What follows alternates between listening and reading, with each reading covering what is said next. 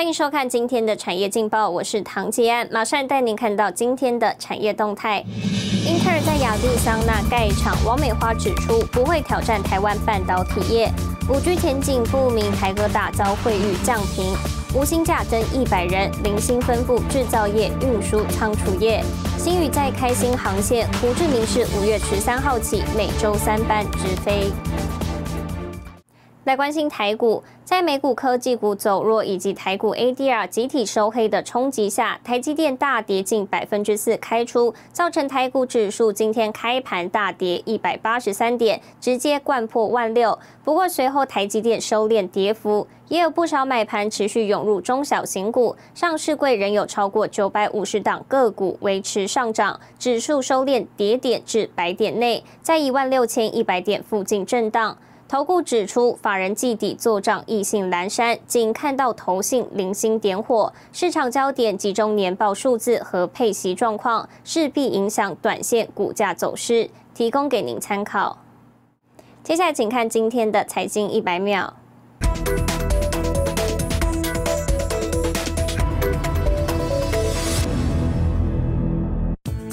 外媒消息指出，一艘隶属于长荣海运的货柜轮，二十三日搁浅在苏伊士运河上，导致双向交通受阻。已有数艘拖船抵达现场，试图将搁浅的货轮拖走。货柜轮原本的目的地是要前往荷兰的鹿特丹。英特尔二十三日宣布，将耗资两百亿美元在亚利桑那州新建两座新的晶圆厂，并建立晶圆代工业务，为其他公司制造晶片。这代表英特尔将与台积电展开直接竞争。不过，英特尔也透露，将把一些所需晶片委交给台积电，但多数保留自家生产。车用晶片大厂日本瑞萨电子上周发生大火，导致产线陷入停摆。在全球半导体短缺的背景下，可谓雪上加霜。彭博报道，日本政府与汽车界正动员参与火灾后的修复作业，凸显车用晶片在汽车供应链中扮演的重要角色。友达抢搭汽车产业复苏和电动车市场爆发商机，车用面板出货旺，并传出特斯拉找上友达，要求友达赴美设厂供货。友达董座彭双浪二十三日透露，正在认真考虑车用面板模组厂落脚地点，北美一定有，同时会评估欧洲与东南亚等地。新唐人亚太电视整理报道。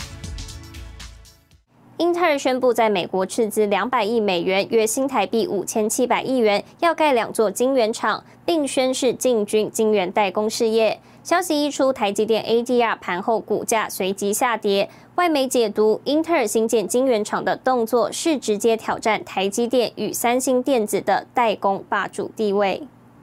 We plan to build two new fabs in Arizona located in Intel's Ocotillo campus, an investment of approximately $20 billion. 英特尔执行长杰辛格上任以来第一次公开发言，就发布重磅消息，宣布启动 IDM 2.0战略计划，投资200亿美元建设新晶圆厂，成立晶圆代工服务事业单位，计划成为欧美主力晶圆代工供应商。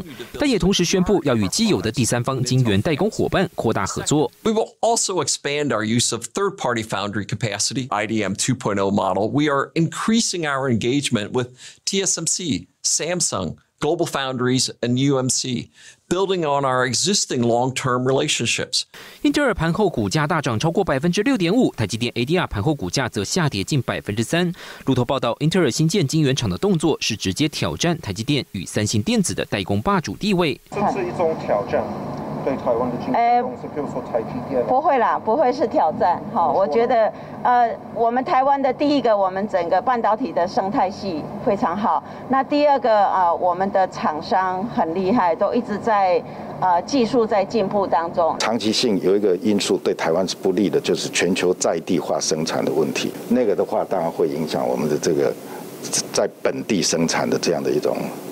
态势。市场聚焦英特尔与台积电的竞合关系，外界解读，长远而言，英特尔仍然企图建立核心技术与产能，主控关键产品生产，但迫于现在产能与技术不足以满足市场需求，仍然寻求台积电等第三方代工厂支援。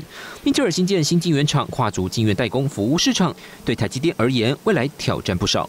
新台电视张元婷整理报道。带您看到今天的国际重要财经报纸信息。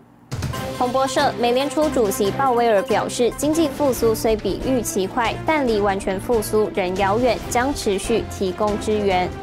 金融时报，非营利组织全球启动调查大选显示，脸书没有及时阻止假讯息，造成一百亿次浏览量。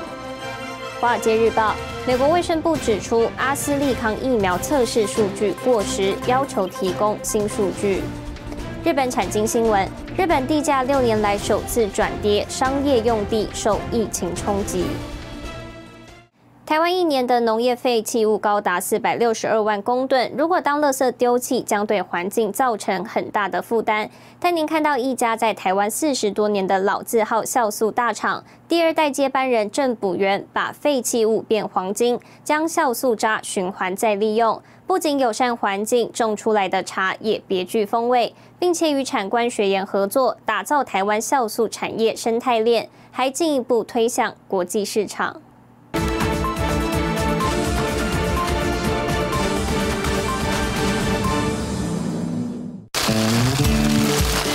茶农细心施肥，用酵素发酵后的果渣作为肥料，使茶树充分吸收酵素肥中的养分，把酵素渣变黄金，循环再利用，是台湾酵素大厂第二代接班人郑普元友善环境的做法。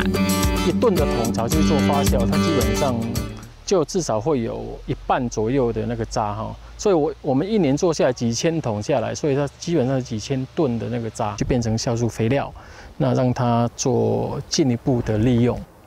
较高，啊，迄个叶绿素吼，较薄。台湾一年农业废弃物高达四百六十二万公吨，如果当垃圾丢弃，对环境负担极大。六十七年次的郑补园不仅把酵素应用延伸，更推行地方经营与国际学术交流，为四十多年老字号品牌注入多元的创新思维。嘉义大学这边有很长期的一个合作，那也从整个发酵过程当中去筛检到呃独特的菌种，海外去做发表。哦，那也确实得了一个得了一个奖项。郑补元也是第一个成功将酵素进军非洲国家的台湾人。我是认为是说，你有人就有市场，东南西北中非也是十多亿人啊。那为什么一定要在中国？哦，或者是说印度人口来讲，那也是十多亿人啊，不输给中国啊。那这些市场为什么不去尝试着做？对经营管理，郑补元有自己一套独到观点。其实，郑补元想做的是打造台湾酵素产业的生态链。我们这个产业没有污染，啊，是绿色产业。我们跟农民收购，收购的整个发酵过程当中没有废水，没有废烟。发酵完之后的渣还可以变成肥料，回到哦农田里面去。那所以酵素村它会是一个是完全无污染的绿色产业。酵素在生产过程中会植入不同菌种，经过第二阶段发酵后再做混合，至少有一百种不同的原物料。整个发酵过程需要一年的时间。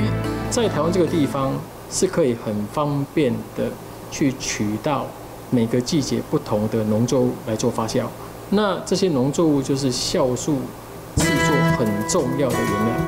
台湾农作物产丰饶，是领先全球的优势。郑补元更秉持家训真诚的精神，对生产严格把关。我们家训是真诚啊，所以必须把产品做好，不是乱做的，不是乱来。比方说市场上都会有一些，比方说黑心产品，哦，那至少你在产品的把关上必须是真材实料，好，真的按规范去做的。那我们这个产业不能是对环境有伤害的。四十年前，郑补元的父亲第一代创办人郑金正到日本学习酵素工艺后，在台湾延续扎根。四十年后，第二代接班人郑补元传承父亲酵素工艺，布局全球，拓展国际市场。您看到明天三月二十五号星期四有哪些重要的财经活动。美国上周首次申领失业救济金人数，Q 四 GDP，台金院三月景气动向调查报告，红海 MIH 会员大会以及和硕法人说明会。谢谢您收看今天的产业劲报，我是唐吉安，我们明天再见。